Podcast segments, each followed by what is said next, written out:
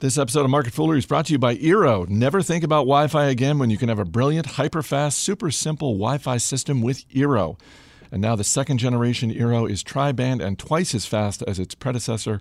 For free overnight shipping, visit Eero.com and at checkout select overnight shipping and then just enter the promo code FOOL. It's Wednesday, July 26th. Welcome to Market Foolery. I'm Chris Hill. Joining me in studio today from Motley Fool Funds, Bill Barker. Thanks for being here. Thanks for having me. What a day we've got. This whole week, earnings palooza all week, and we've got far more companies reporting this morning than we can actually talk to. But we'll hit as many as we can. Sure.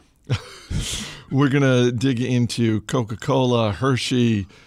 Uh, when so we get this question from time to time: How do you pick the stories that you're going to talk about on Market Foolery. And it usually starts with my sending an email or a message on Slack to whoever's going to be on the show that day with sort of a menu of options and just saying, here are all the companies that we could talk about. Here are the ones making headlines.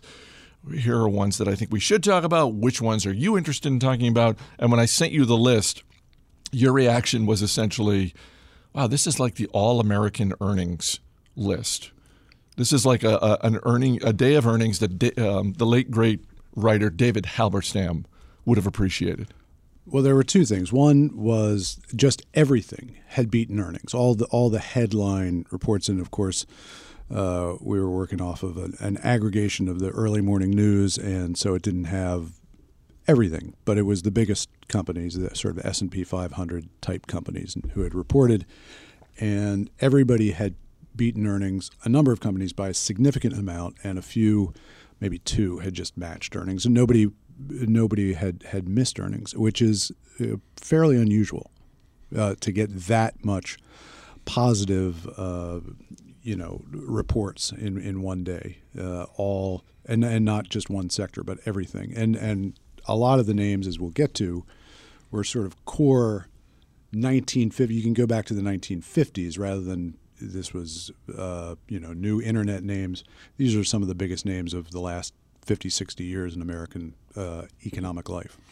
Uh, although, as we will discuss, just because they're beating earnings expectations doesn't mean the stocks are all going up. But we'll start with one that is, and that's Boeing. Second quarter profits blew way past expectations. They also raised guidance, and Boeing, which is one of 30 stocks in the Dow Jones Industrial Average, is essentially it is single handedly keeping the Dow in positive territory because shares of Boeing are up 8%. That I don't remember the last time Boeing had that kind of a move. No, it's unusual, and, and one of the reasons why it translates to such a big move in the Dow is that the Dow is bizarrely a, a price weighted index. So the bigger priced stocks uh, move the the index more. Uh, so those that haven't split their shares for a long time which would be the case with Boeing, which is now trading for uh, upwards of $200 a share, and and even more than that today. Uh, that's a bigger move just because of a quirk in the accounting of, of the Dow. But 8% for a company that is nearing 100 billion in, in market cap is a pretty significant significant move no matter how you measure it.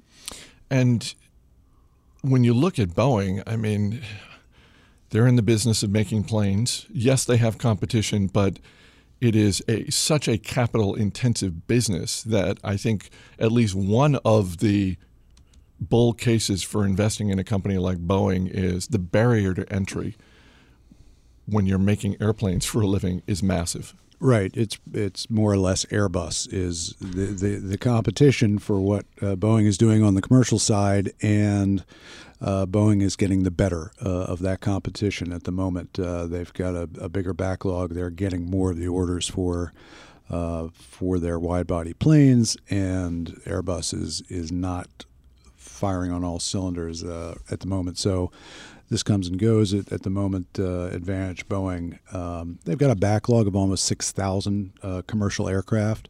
So that provides greater visibility for future earnings than lots and lots of other companies. Uh, additionally, uh, defense looks like it's going to be picking up for them.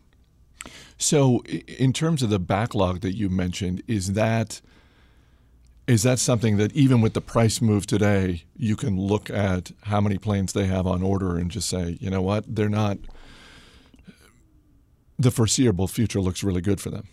Well, so despite the fact that they they beat on the uh, net income uh, line by a lot, the earnings, sorry, the, the sales came in right about where where they were expected, twenty two point seven billion uh, for the quarter. So the visibility is provided by the backlog and and company guidance, and they've they've now guided higher for the rest of the year on uh, you know, on the earnings side, and where they surprised was how much money they made uh, it, out of these sales. So the margins improved, and they they improved their tax rate, uh, and and that was a, a, part of it in terms of uh, the, the bottom line. Still, they get to hold on to that money if they're not paying it in taxes.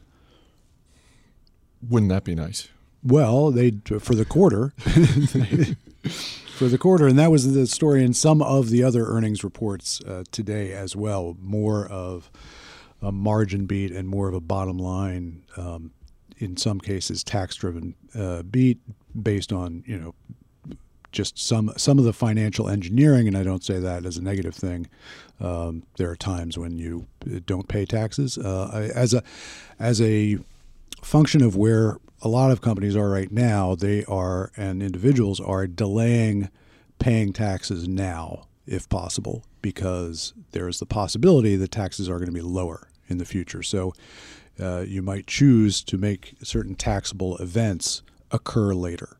Uh, and, and that's uh, something that not only Boeing but other companies are, are doing at the moment. All right, let's get to some of the other companies reporting. Um, as you indicated, names that are straight out of the 1950s here in America: Ford Motor, AT&T, U.S. Steel, Coca-Cola, Hershey, all reporting, uh, all as you said, all doing as good, if not better than expected. Although in terms of the stock performance, AT&T and U.S. Steel are, are really the big movers today. I didn't realize because we we rarely have ever talk about U.S. Steel. The only time I talk about U.S. Steel is if I'm watching The Godfather Part Two. You know where Hyman Roth has the the classic line, "Michael, we're bigger than U.S. Steel." Another good line from U.S. Steel is there is a book about um, about the Yankees, uh, w- w- covering I think the 19 really 50s and 60s in particular early 60s and, and, the subtitle of it was when when rooting for the Yankees was like rooting for US Steel. Right. And I know that's painful for you as a Red Sox fan which is why I bring it up. That's that's okay. I, I wasn't around in the 1950s or early 1960s wow so, would you have suffered if you well, had been? I really would have. Um, although US as I was going to say US Steel really cool ticker symbol. It's just X I like that. uh, but again, U.S. Steel, AT&T, those are the sort of the big movers. But um, wh- when you look at sort of this basket of Americana type stocks, does anything leap out at you? Yeah, it's a victory lap for America. Uh, I, I think that it's not not to you know get to 1980s U.S. Olympic you know cheering, but uh, it. I, what I look at is I see again, the bottom line being a bigger uh, outperformer than the top line for a lot of these things. U.S. Steel uh, more than tripled what uh, the profits were expected to be, uh, dollar seven a share against 34 cents expected. That wasn't a function of tripling what the expected sales were going to be. Uh, it, this is better margins, and uh, that's the story for some of the other companies in there as well. And I, I just think there's a breadth to the success of businesses at the moment, which is what is supporting the stock market as a whole right now. You know, you've got the stock market at all time highs. How how much should you be worried about that? Well, this quarter is going to set the record for earnings, uh, both operating earnings, which kind of ignores all the bad stuff, all the one-time charges that go into uh, GAAP reported earnings, but GAAP earnings are also going to be setting a record this quarter, and the projections for next quarter are not not coming down. So earnings, which ultimately is is what you get from owning stock, uh, is uh, uh, looking very good. The concern, in part, is that this is being driven by superior margins and how sustainable are margins at or above ten percent. Um, well, they've been pretty sustainable over the last 10 years, but for in the nine uh, nine percent to nine and a half percent range, but for the the Great Recession. So there's there's reason to think that uh, the longer term uh, of of six or seven percent average for operating earnings is something to remember and to wonder why.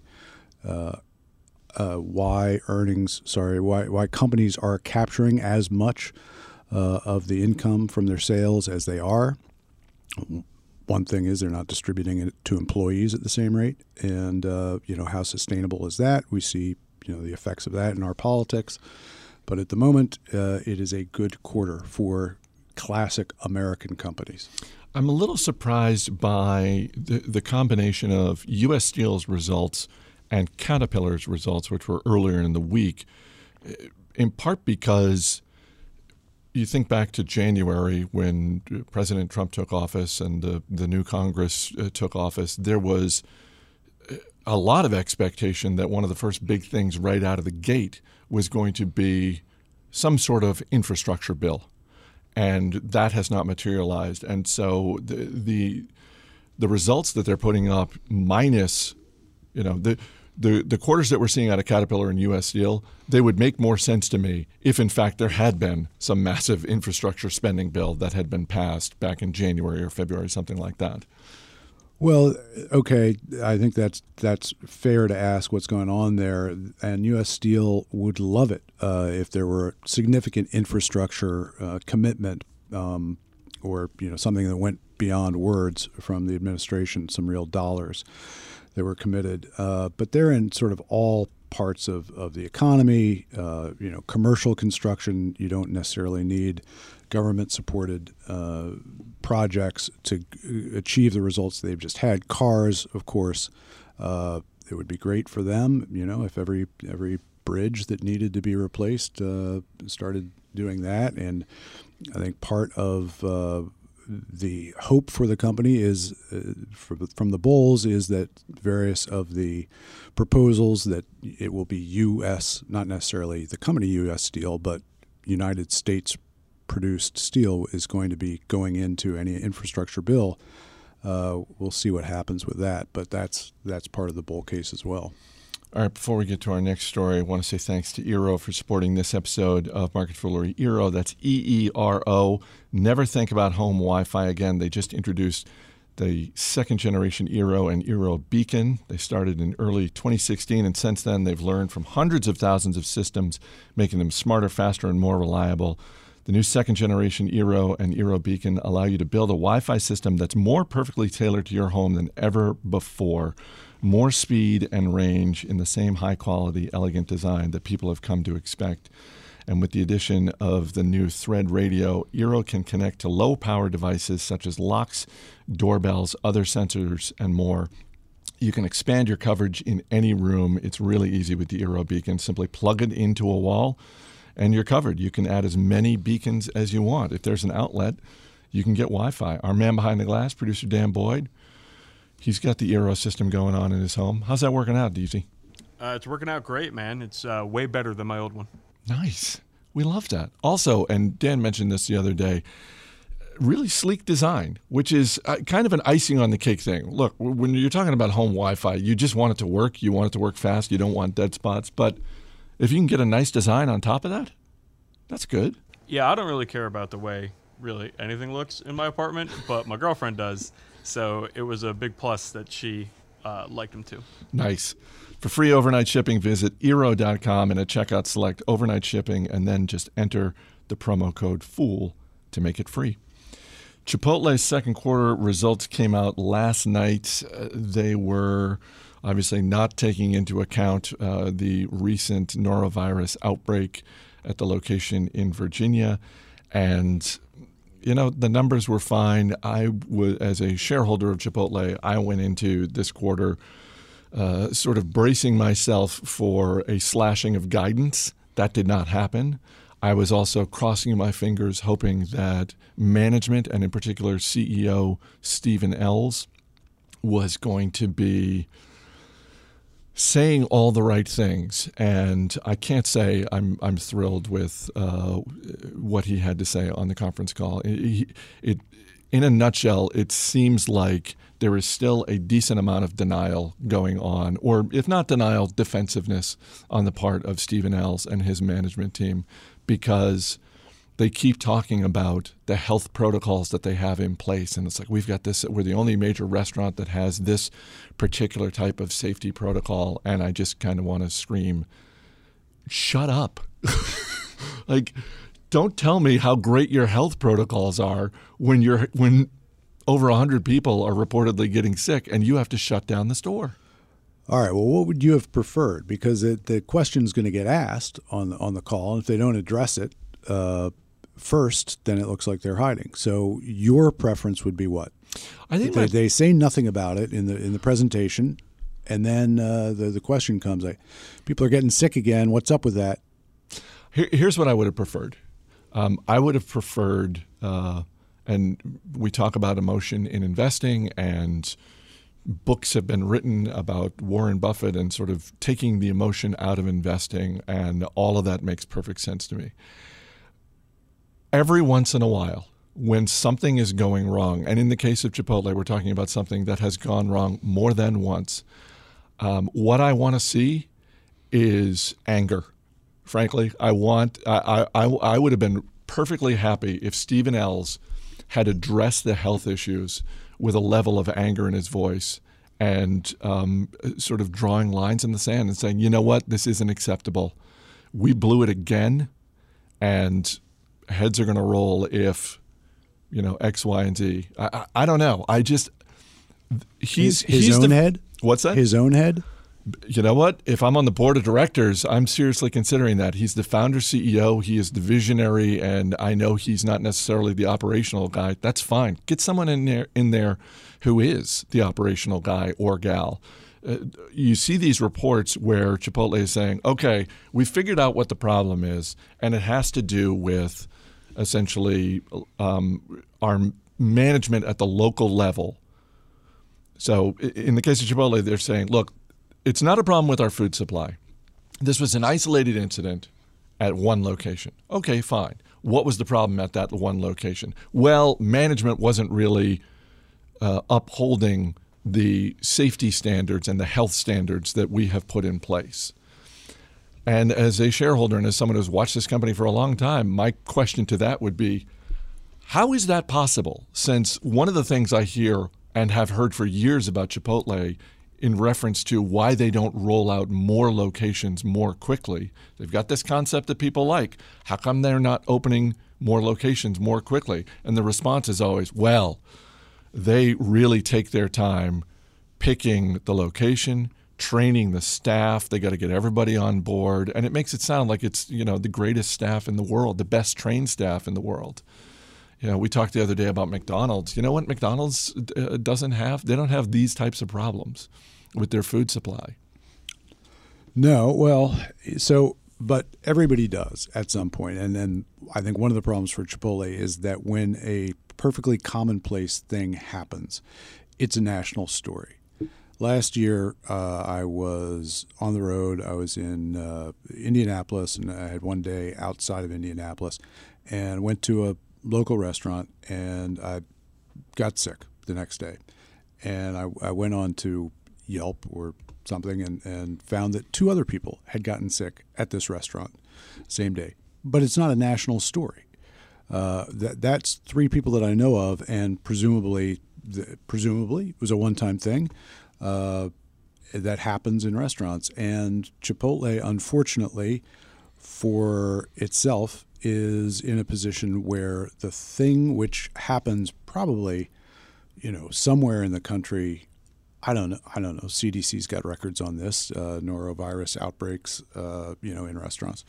Uh, it's a national story every single time it happens, and it's happening okay, so you've got your conspiracy theorists out there who are mm-hmm. measuring how often it is happening in Chipotle compared to how often you would expect to see it in a restaurant uh, chain of this size and all that, and it's 4x. You know, the E. coli is one thing, norovirus is another.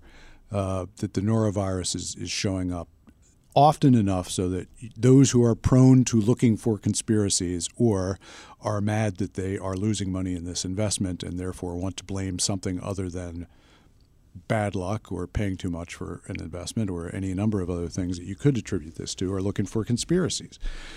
I, I think, you know, sometimes bad luck does accumulate at a certain place. And uh, really, I mean, Chipotle is running out of the number of times where you can hold that theory in your mind without dismissing it as no, no, no, it's Chipotle.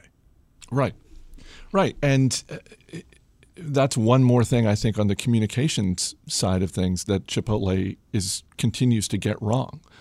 Again, this defensiveness where they're saying, you know, one of the things he talked about on the call is this. Uh, executive director of food safety that they've hired, uh, uh, James Marsden, um, who who put in place and I'll just read from this uh, this news article. Uh, Marsden introduced um, Chipotle to the concept of HACCP, hazard analysis and critical control points. And again, Ells during the conference call, we're the only major restaurant to have HACCP.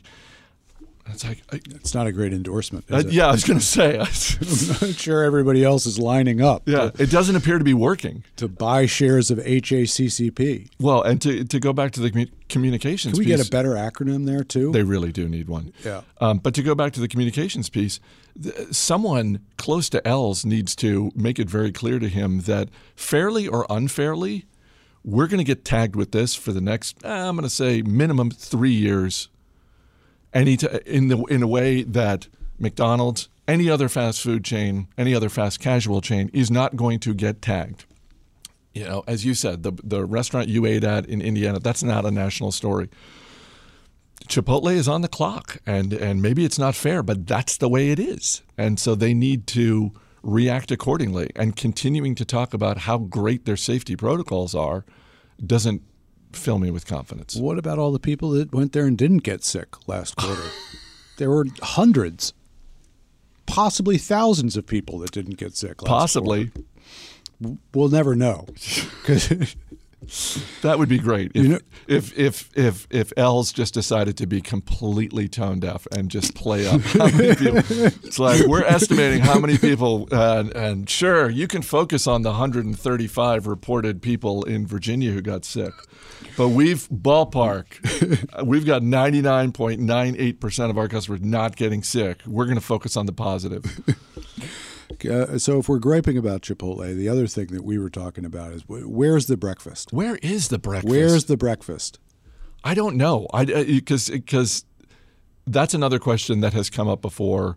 Again, McDonald's seemed uh, to figure out a way to make not just breakfast, but breakfast all day. And I guess uh, your colleague Charly Travers pointed out that uh, what has been the explanation in the past from the company is, well, we can't offer breakfast burritos and breakfast tacos and that sort of thing because it would disrupt the food chain or not the food chain but the food prep system that we have in place for the lunchtime crowd and all that sort of thing.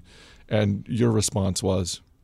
My response is i'm uh, happy to eat what, what they serve for lunch for breakfast anyway.